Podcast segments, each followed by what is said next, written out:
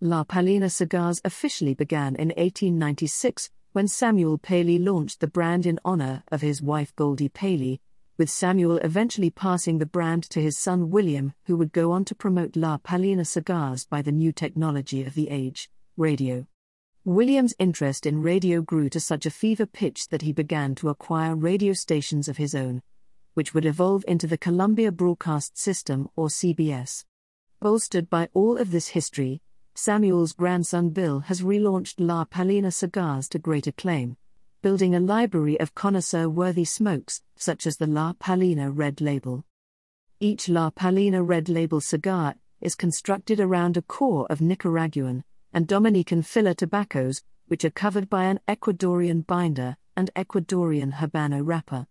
An underlying creaminess helps propel spice, pepper, wood and earth notes along the lively and complex medium plus experience.